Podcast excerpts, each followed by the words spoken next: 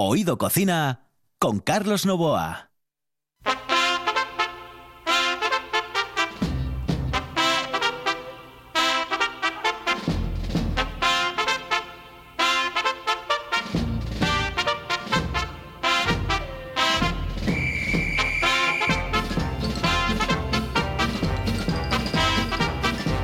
Saludos amigos, muy buenas noches. Esta es la sintonía de RPA y estamos en Oído Cocina. Los saludos de Quique Reigada que está en el control de Carlos Novoa que les habla aquí al micrófono en este programa que todos los días nos lleva de lunes a viernes de once y media, de once a once y media de la noche y de seis a seis y media de la mañana, lo mejor de la gastronomía desde un punto de vista muy particular.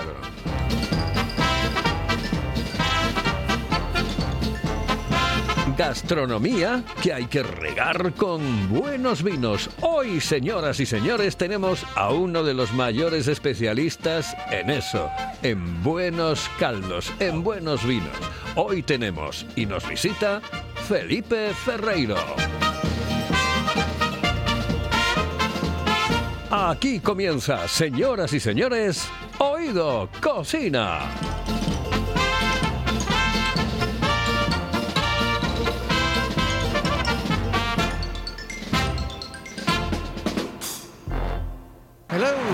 Señorita. ¿Sí? Excuse me. Eh, perdón.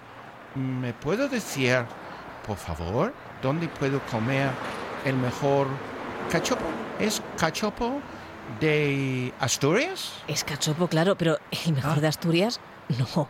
El mejor de España y, y, vamos, y del mundo entero. No. En Oviedo, en el Pichote Café de la Tierra, en la Plaza Gabino Díaz Merchán. Pero mejor llame para reservar, ¿eh? Apunte. 984 28 29 27. 984 28 29 27.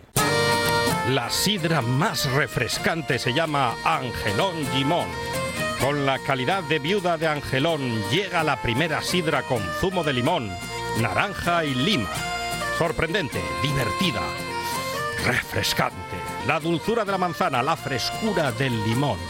En bares y también en nuestra tienda online. Necesites Bran. Gózalo con Angelón Gimón.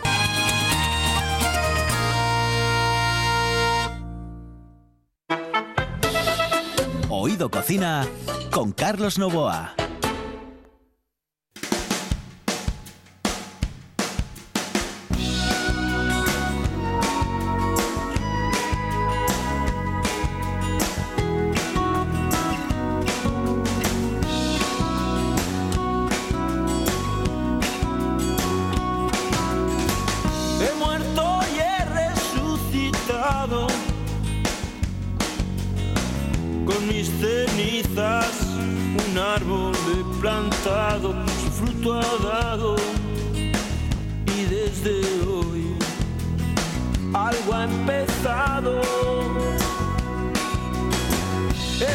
Segunda vez que viene Felipe aquí, no a este estudio, que ya estuvo en más de una ocasión, pero sí a este programa, Oído Cocina.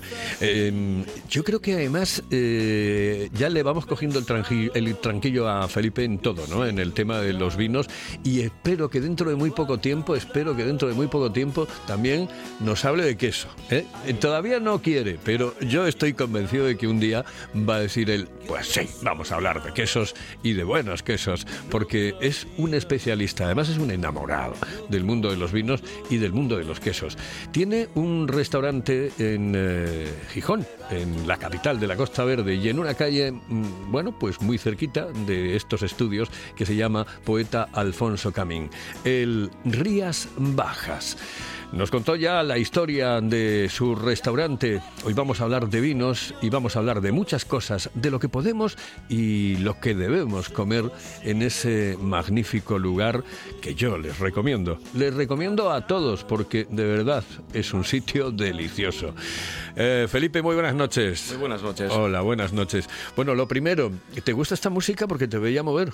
Me gusta, me gusta sí, mucho. Lo, lo veía. Digo, bueno, pues, acerté, acerté con los secretos. ¿Cuál es tu tipo de música? Porque a lo mejor hasta nuestro compañero Quique Reigada te puede preparar alguna sorpresa para el resto del programa. ¿Hay alguna de esas canciones que te guste por encima del resto? No, escucho un poco de todo. Eh, vamos, gustos súper variados, desde cantautores españoles hasta, bueno, rock, eh, heavy rap. Eh, me gusta, la verdad es que en cuanto a música, todo. Eh, no tengo, no me decido por un, por un solo tipo de música. Pues entonces vamos a quedarnos hoy con secretos, ¿eh? porque Fenomenal. tiene canciones maravillosas este grupo increíble. Oye, en, eh, ¿nace tu afición, ese enamoramiento por el mundo de los vinos, cuando nace, cuando, cuando sientes que dices, ostras, yo, yo tengo que, que dedicarme a, a estudiar mucho más todo esto? Bueno, yo creo que es va un poco poco a poco. Eh, yo me hago cargo del negocio familiar cuando se jubilan mis, mis padres y, y, bueno, tengo claro que quiero implementar eh, cosas diferentes y cosas nuevas y empiezo a, a- a pensar en, en meter vinos diferentes a lo que trabaja el resto de la gente y es un mundo que me, que me engancha desde el primer minuto. Eh, bueno, hago mis primeros cursos de sumiller y ya empiezas a ver que es una un tema en el que puedes profundizar muchísimo y que por mucho que profundices no vas a, llegar nunca a tener controlado todo lo que todo lo que hay y todas las zonas que, que hay de, vino en el mundo. Entonces eh, me lleva a empezar a, a- a buscar eh, zonas diferentes y a probar cosas diferentes. Si yo te preguntase, ¿cuáles son las cualidades que tiene que tener un buen sumiller, tú qué me dirías? Bueno, un poco dependiendo también del tipo de negocio en el que, en el que trabaje. Realmente necesita tener conocimiento, necesita tener un poco eh, mucho probado para poder eh, valorar las cosas que le llegan y saber qué es diferente, eh, qué tiene la calidad suficiente para, para estar en su local, eh, qué es lo que le va a gustar a su, a su su tipo de cliente.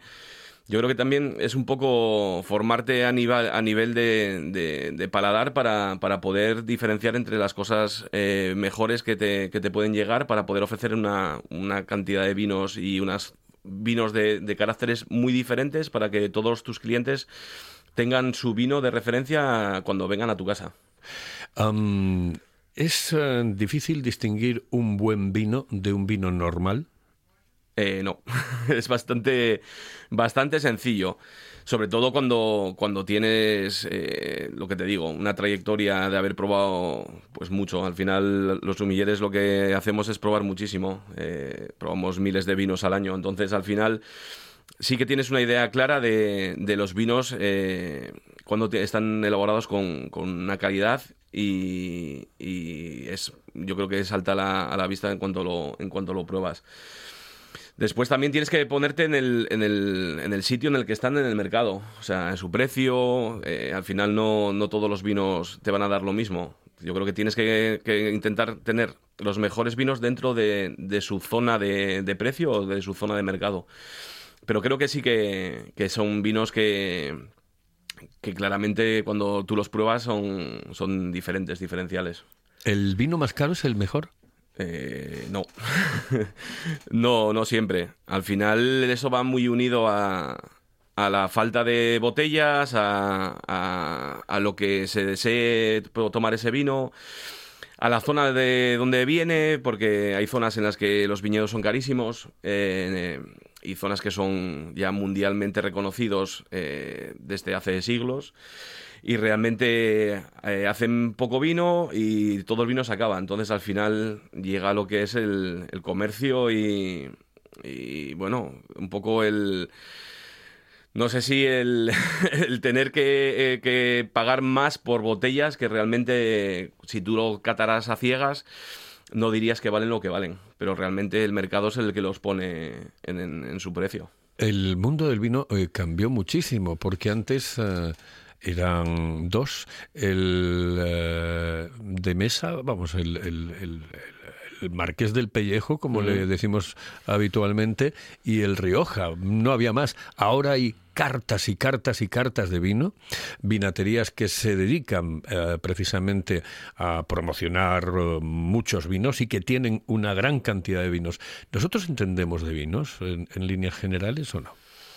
Bueno, yo creo que tampoco te- tenemos que entender de vino. Al final tenemos que beber lo que, lo que nos gusta y lo que nos satisface. O sea, tampoco. Yo creo que hay, un error grave en, la gente del vino y, y- hace unos años más todavía que ahora en el hecho de intentar complicar muchísimo este tema. O sea, yo creo que el vino que te guste y que disfrutes es, el, es tu vino y que tampoco tienes que profundizar mucho más allá. Realmente la gente cuando bebe una cerveza no se pregunta qué tipo de malta lleva o qué cebada le echaron. O sea, realmente si tú tienes interés, si tú tienes, si te pica el gusanillo, eh, es un mundo en el que puedes eh, bucear mucho y, y disfrutarlo mucho más, porque yo creo que cuanto más conocimiento tienes, más, más vas a disfrutar el vino. Pero creo que no tenemos que alejarnos de, de esa necesidad de, de- transmitirle al cliente datos y datos y datos sobre un vino que, a lo mejor él solo quiere tomarse un vino porque le apetece tomarse un vino. Entonces, creo que ahora eh, estamos empezando a, a huir un poco de ese punto snob que tenía el vino, de, tener que saberte un montón de cosas para poder disfrutar el vino. Que si acideces, que si taninos, que si astringencias, que cuerpo. Creo que, que no es necesario. Al final es una cuestión personal de, de disfrute. Y que si tú necesitas que yo te cuente eh, más cosas sobre, sobre el vino, eh, a mí me parece eh, perfecto, porque aparte creo que te ayuda a disfrutar más lo que estás bebiendo. Pero creo que tenemos que empezar a, beber vino eh, sin tener que pensar tanto. De hecho, creo que hay un problema en, en el consumo de vino en España un poco por ese, por ese tema, porque la gente joven sobre todo le cuesta acercarse al, mundo del vino porque lo ve, lo ve como un punto elitista o, o complicado, cuando no es para nada complicado. Yo me, mm, me da la sensación, a lo mejor me, me equivoco, pero mm, eh, a veces eh, veo demasiado entendidillo. Es decir, em, gente que, que realmente da lecciones cuando está tomando. "Oh, y coge la copa y no sé qué. Yo es que, me cago, no entiendo de vinos. Entonces, cuando veo esto, no sé si en realidad el tipo que está allí sabe de vino o está vacilando. ¿Hay mucho vacilón en este momento, en este maravilloso mundo del vino? Bueno, hay un poco de todo. Sí que te encuentras en, en grupos, eh, pues el, el típico que a lo mejor tiene un punto más de interés sobre el vino y ha leído un poco y, se hace como el, el dominador de la mesa o el que va a pedir el vino. Pero bueno, te encuentras de todo. Te encuentras de gente que sí que, que quiere darse de entendido y, y, pues está empezando. Porque yo siempre digo que al final en esto, esto es un camino que tú te vas haciendo y hay gente que está en los primeros pasos y hay gente pues que ya por lo que ha probado y por lo que ha bebido, pues tiene mucho más avanzado. Pero realmente hay de todo. Sí que hay ese, ese punto de, de persona que quiere dárselas como de entendido y que después tú le ves las costuras y después hay gente que sí que es verdad. Pero No, porque me- a lo mejor a mí me puede vacilar, evidentemente, pero a ti no. Bueno, a mí también me podría vacilar. O sea, tampoco. Realmente yo, yo estoy allí para que, para que disfrute. Entonces, si, si él disfruta ese, con ese punto de, de- entendido, eh, yo no voy a ser el que, el que le vaya a quitar eh, ese, ese punto. Pero. Pero bueno, yo, yo creo que cada, vez la, gente se deja aconsejar más y, y sobre todo en, en mi local eh, la mayoría de la gente o bien porque le cuentan o bien porque vienen dispuestos a que, a que yo les dé lo que, lo que considero que tienen que beber. Entonces, para mí es un punto importante el hecho de, que la gente confíe en mí y que, y que también entienda que, que yo puedo ofrecerle un vino que le puede gustar más o le puede gustar menos, pero va a tener una calidad y va a estar ahí por algo. Eh, después, eh, muchas veces el problema que tenemos es que tampoco la gente eh, no se sabe explicar muy bien eh, el tipo de vino que le gusta. Entonces, eh, pues ya yo utilizo ya como, como otro tipo de, forma, ¿no? Porque si le hablas de madera, si le hablas de frutas, si le hablas de madurez, eh, la gente se queda como un poco abrumada. Entonces, yo hablo más ya incluso de marcas comerciales. Oye, ¿qué tipo de vino, qué vino te gustó? ¿Qué tipo de, qué, qué marca de vino? ¿O qué vino es el que te gusta? Entonces, yo sabiendo el vino del que le gusta, sé el tipo de vino que tengo que darle porque yo conozco todos mis vinos, entonces sé cómo son todos mis vinos. Eh, entonces al final es, es más sencillo explicarle, preguntarle qué, qué zona o qué tipo de vino, qué marca comercial es el que le gusta, su vino de seguridad, como si dijéramos, que preguntarle, oye, ¿te gusta el vino con mucho tanino? ¿Te gusta el vino con mucha madera? Eh, ¿Prefieres un vino más afrutado? Creo que eso a, veces les, les abruma. Pues sí, sí que tienes cliente que ya controla mucho y que te sabe guiar muy bien. A mí me parece que tienes razón en eso de, hacer, de hacer sencilla la historia de me gusta o no me gusta, es evidente, ¿no? Eso sucede con la sidra, ¿eh? pero em, suele coincidir el buen vino con eh, los gustos, es decir, el que más gusta es el mejor vino. ¿Suele ser el mejor vino? No tiene por qué. Quiero decir, es el mejor vino para ti. Y yo creo que es, es tan, sencillo como eso. O sea, quiero decir, yo, mi mejor vino para mí eh, es un tipo de vino que a lo mejor es totalmente lo opuesto a lo que te gustaría a ti. Quiero decir, yo, por poner un ejemplo, quiero decir, eh, la gente cuando ya tenemos un, un recorrido en el mundo del vino, nos gustan los vinos eh, cada vez con menos cosas, eh, más elegantes, más finos, con menos estructura, con menos madurez. Y cuando empecé en el mundo del vino, lo que me gustaban eran los vinos extremadamente maduros, con mucho de todo, eh, con mucha madurez, con mucho volumen, y era lo que me llamaba la atención. Cada vez cuando vas probando más vinos, cada vez le vas quitando cosas. Entonces, a ti te puede encantar un vino con 36 meses de barrica y a lo mejor a otro cliente le puede gustar un vino solo en inoxidable sin nada de madera. Y son perfectamente buenos de calidad los dos, solo que son totalmente diferentes. El vino tinto está, tiene una excelencia especial, está por encima de, de los rosados o de los blancos. No, no tiene por qué. Al final eh, hay vinos de muchísima calidad en tinto y en blanco. Yo siempre digo que, que para mí tiene el blanco, eh, tiene igual una paleta más amplia de cosas mm, más distintas que el tinto. Eh, en mi local yo trabajo, te podría decir que 80-20, 70-30 blanco tinto. O sea, muchísimo más blanco que tinto. Un poco por la más, comida Más blanco que tinto. mucho más que blan- blanco que tinto. Puede ser por la comida, puede ser por. Bueno, por. Bueno, el tipo digo. de comida que tienes tú también es, Sí. es un claro, tien- tienes, por ejemplo, pulpo, tienes, eh, bueno, pues... Sí, comida gallega. eh, Exactamente, comida gallega que a lo mejor le va mejor Sí. un, un blanco, ¿no? Sobre todo el queso también. El queso agradece más blanco. Eso es una, una conversación que tengo con los clientes muchas veces porque la gente llega con, con esa idea de que el tinto es lo que le mejor le va al queso. Y- Sí. Y, realmente. Yo es lo que, lo que siempre he pensado. No. realmente le va mejor el blanco. Para disfrutar queso y vino a la vez es mejor blanco, burbuja, eh, vinos generosos de Jerez, mejor que los tintos. Y si, sobre todo para, para quesos un poco más suaves. Al final, si tú tomas un tinto muy estructurado, muy potente... ¿Te, tapa, ¿Te tapa el sabor del queso? Sí, de hecho, eh, hay una frase que es la de que no te lo den con queso. Realmente eso viene porque antiguamente en las bodegas, eh, cuando ibas a comprar vino, te daban queso para que probaras sus vinos. Ese queso mejora el vino. O sea, te hace tener la sensación de que el vino es mejor de lo que es. Pero no es que realmente vayan bien. O sea, realmente el queso le va bien al vino, o sea, mejora el vino. Pero si quieres disfrutar de quesos diferentes y, y vinos diferentes, por lo menos para las primeras partes, para los quesos un poco más suaves, yo recomiendo siempre blanco, aunque realmente yo me pongo la mano del cliente. Al final el cliente es el que... Hay clientes que no beben blanco y intento hacerles un... guiarles por dentro de los tintos, pues de vinos más frescos y con más fruta a vinos más estructurados y más potentes para el final. Claro, pero entonces a mí se me puede ir abajo eh, todo lo que eh, escucho sobre los vinos. Por ejemplo, eh, que las carnes con el tinto, que los pescados con el blanco, que, eh, por ejemplo, la pasta con el rosado.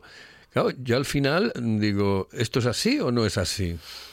Realmente eso es una, una idea que se tenía antiguamente y ahora mismo se juega muchísimo. O sea, yo por ejemplo con carne, tú vienes a mi casa a tomar un chuletón y si te pones en mis manos probablemente no te dé un tinto. Te dé un blanco, estructurado, potente, con barrica. Eh, algo fresco que te ayude a, digerir una comida copiosa. Realmente a, que, vaya bien con, con tu comida. Eh, ahora mismo eh, se juega mucho con vinos y hay, hay vinos que la gente no pensaría que, que van bien y que realmente van bien. Claro, es que, me- pero por eso es que se me va abajo todo lo que yo eh, más o menos tenía o entendía sobre vinos. Eh, tú, mm, me da la sensación de que tienes esa teoría de que no hay que juntar eh, dos sabores fuertes. En este caso, pues por ejemplo, el queso fuerte con el vino tinto. Eh, digo, No, vamos a ver, yo queso fuerte. o una con comida vino muy tinto, fuerte sí. con, con un vino muy fuerte. Eh, bueno, de- depende, un, depende un poco. Realmente, eh, yo los vinos tintos estructurados, si tú solo quieres tinto, eh, te lo pondría en la parte final de, de la tabla, con los quesos más curados, con los, con los quesos azules, que puedan soportar el- la potencia del vino, que estén en un, en una- en un estado de igualdad. Realmente, si tú tomas una coagulación láctica eh, muy fina, con una buena acidez, y tomas un tinto súper estructurado, no es que lo que realmente le vaya a mejorar al queso, porque eso pasa desapercibido, porque en tu boca solo hay vino. Entonces, jugamos un poco con eso. Pero realmente eh, hay maridajes que la gente no, no puede, no, no, sé, no pensaría y que realmente van fenomenal. Yo qué sé. Yo le decía a clientes que tienen mucha inquietud, por ejemplo, que probaran las, fa- las faves con, con burbuja. O sea, Ajá. bien con una, con una sidra bruto, con un espumoso, que van fenomenal. Los callos, por ejemplo, le van muy bien las, las manzanillas frescas, le van, le van fenomenal. Quiero decir, eh, romper un poco ese estereotipo de, de pescado con blanco y hay tintos que le pueden ir fenomenal al pescado. O sea, tú tomas un, un, un Beaujolais o, o un, o un maceración carbónica de Rioja y le puede ir bien a, a a un pescado. O sea, no, no tiene por qué ir eh, directamente unido el blanco al pescado y el tinto a la carne. Se nos está pasando el tiempo, además, eh, a marchas forzadas. Yo, es que estoy, además, no solamente aprendiendo mucho, sino disfrutando con la conversación. Eh, es que presta mucho hablar de esto. Y dice Quique Reigada que sí, que presta y muchísimo. Eh, vamos a hacer, yo te voy a hacer un, eh, unas preguntas tipo test eh, muy rápidas y tú me tienes que contestar eh, con un vino. Eh, Yo te voy a poner una comida y tú me pones un vino. Es decir, yo lo tomaría con esto. No, no, Felipe Ferreiro lo toma Sí, con esto. punto. A ver, em, que no quiere decir que todo el mundo lo tenga No, que no, tomar con eso. total. Vale, pues eh, vamos con un par de consejos y eh, afrontamos la recta final porque nos quedan, eh, que nos quedan ocho minutos, nueve minutos. Eh, ocho minutos de programa, señoras y señores. Es que pasa el tiempo volando. Paladea el auténtico sabor de Asturias con la sidra natural M. Busto, galardonada con la medalla de oro en los premios Japan Awards 2021. Degusta el paraíso, disfruta de la tradición. Sidra natural M. Busto, desde 1939, la mejor sidra del mundo. Si piensas en chocolate, piensa en Argüelles. El chocolate nuestra pasión. Nuestro secreto, la selección de los mejores cacaos del mundo. Descubre todas nuestras variedades y sumérgete con cada bocado en un mundo de sabores, de recuerdos, de sueños. Desde 1912, el chocolate artesano está en Gijón. Piensa en chocolate.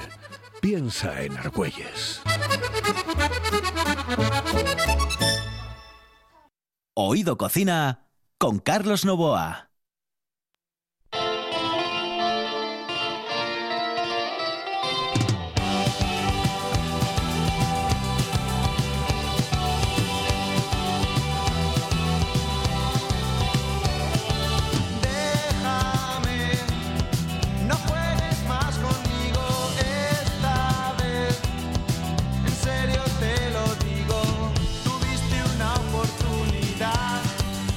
Las canciones de los secretos para ilustrar esta conversación sobre vino. Bien, eh, Felipe, me tomo una fabada. Vino. Champán, ¿Champán? sí. sin duda. ¿Dejas alucinado? Para mí, sin duda. Bueno, vale, perfecto, perfecto. Bien, me tomo una lasaña. Una lasaña, un, una- un rosadito o un, un ancestral, un espumoso de primera fermentación. Me tomo una berlucita. Una merlucita, pues podemos tomar un, un blanco con, con acidez. Mm. Un blanquito. Eh, me tomo un cabrales. Un cabral es un vino dulce, sin duda. Un, un porto, un tocay, algo dulce. ¿Sabes que eso me lo dijo un buen amigo mío eh, que es especialista en, en el mundo de los eh, quesos de cabrales porque eh, tiene uno que de denominación que se llama Carlos Cuervo, denominación de origen y me decía, dice, el queso, el mejor maridaje que puede tener un queso cabrales y, y él habla del suyo, es un vino dulce. Para mí, sin duda. Le van perfecto. increíble. El dulzor con el picante del cabrales, eh, para mí es la, la armonía. Con, con los quesos azules potentes, eh, vinos dulces. Una carne. Eh, O depende qué carne. Sí, depende un poco. Para mí una carne, eh, un chuletón, por ejemplo, me gusta con, con un blanco fermentado en barrica. Me tomo unos frutos secos.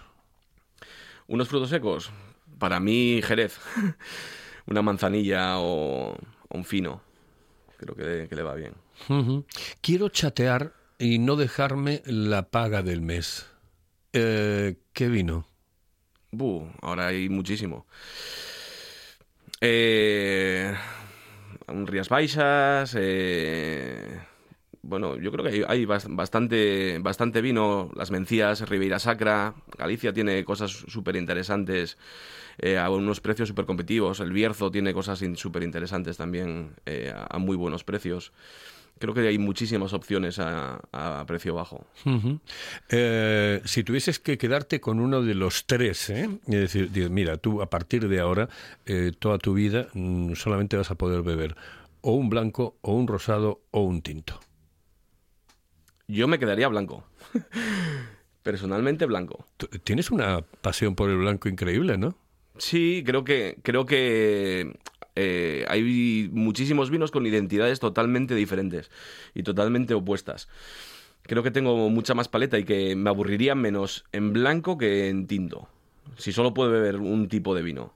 O sea, yo escogería blanco seguro. Entonces ya no te pregunto, pues, con el pulpo seguro. Pues no. Yo con el, pu- con el pulpo me gustan los, los tintos gallegos. Un Rías Baixas o, o un Ribera Sacra que tenga una acidez chula y, y poca madera, le va fenomenal al pulpo. O sea que realmente después, eh, si, si te pones a pensar, eh, los vinos van muy unidos a la gastronomía del lugar. Al final los tintos de Rías Baixas son, son tintos con una acidez bastante alta por donde están, con, con esa fruta, con ese punto como muy balsámico y que le va fenomenal a, la comida gallega que lleva ese pimentón picante y que lleve... Es que le- realmente los vinos van muy unidos a la gastronomía de los sitios. Eh, porque es así, porque han nacido para compartir con esa comida. Entonces al final eh, siempre van unidos. ¿Qué vino te gustaría eh, probar que eh, por el momento, desde todos los puntos de vista, es prohibitivo o es imposible de conseguir? Bueno, realmente hay muchos vinos míticos. Eh, pues la Romana y Conti o muchísimos vinos que son con producciones bajísimas y precios altísimos. Realmente hay muchos vinos míticos en el mundo. Pero bueno, por decir uno, la, y Conti. Am, durante muchísimo tiempo, cuando hablábamos de el mejor vino o el vino más exquisito, hablábamos de un Vega Sicilia, siempre. Eh, esto ya cambió, ¿no? Bueno, Vega Sicilia tiene un nivel altísimo. Sí que realmente yo creo que ahora mismo son vinos eh, cada vez para beber con más años y que realmente la gente que le gusta ese tipo de vino lo va a seguir y tiene un nivel de calidad altísimo. Pero sí que es verdad que cada vez es un, un vino al que la gente eh, guarda más y que, y que bebe con más años. Todos los vinos mejoran con el tiempo, dicen que ah, em, es como las personas, etcétera, mejoran todos los vinos con el tiempo. Para nada. Realmente hay vinos que son para tomar en, en el año y tienen, eh, los vinos para, para poder durar en el tiempo necesitan tener varios puntos en su elaboración que le hagan mantenerse en el tiempo. Se necesitan tener una estructura, necesitan tener un volumen de alcohol determinado, necesitan tener una acidez determinada. Si no tienes eh, alguna de esas patas, eh, no tienes la- las cosas que necesitas para envejecer. Felipe, muchísimas gracias. Eh, te espero aquí en el programa en directo de RPA, de Oído Cocina Especial Verano, para hablarnos de vinos y para hablar de cositas interesantes dentro del mundo de los vinos. Anécdotas incluso del mundo de los vinos. Muchas gracias. Muchas gracias. Es un encantado. placer. Estábamos alucinados, Quique y yo, escuchando a Felipe. Es un enamorado de los vinos que nos hace amar un poco más al vino, quienes, bueno, estamos al otro lado. ¿eh? Por ejemplo, yo que soy de la sidra. Señoras y señores, esto es Oído Cocina, esto es RPA. Hemos hablado de vino con Felipe Ferreiro.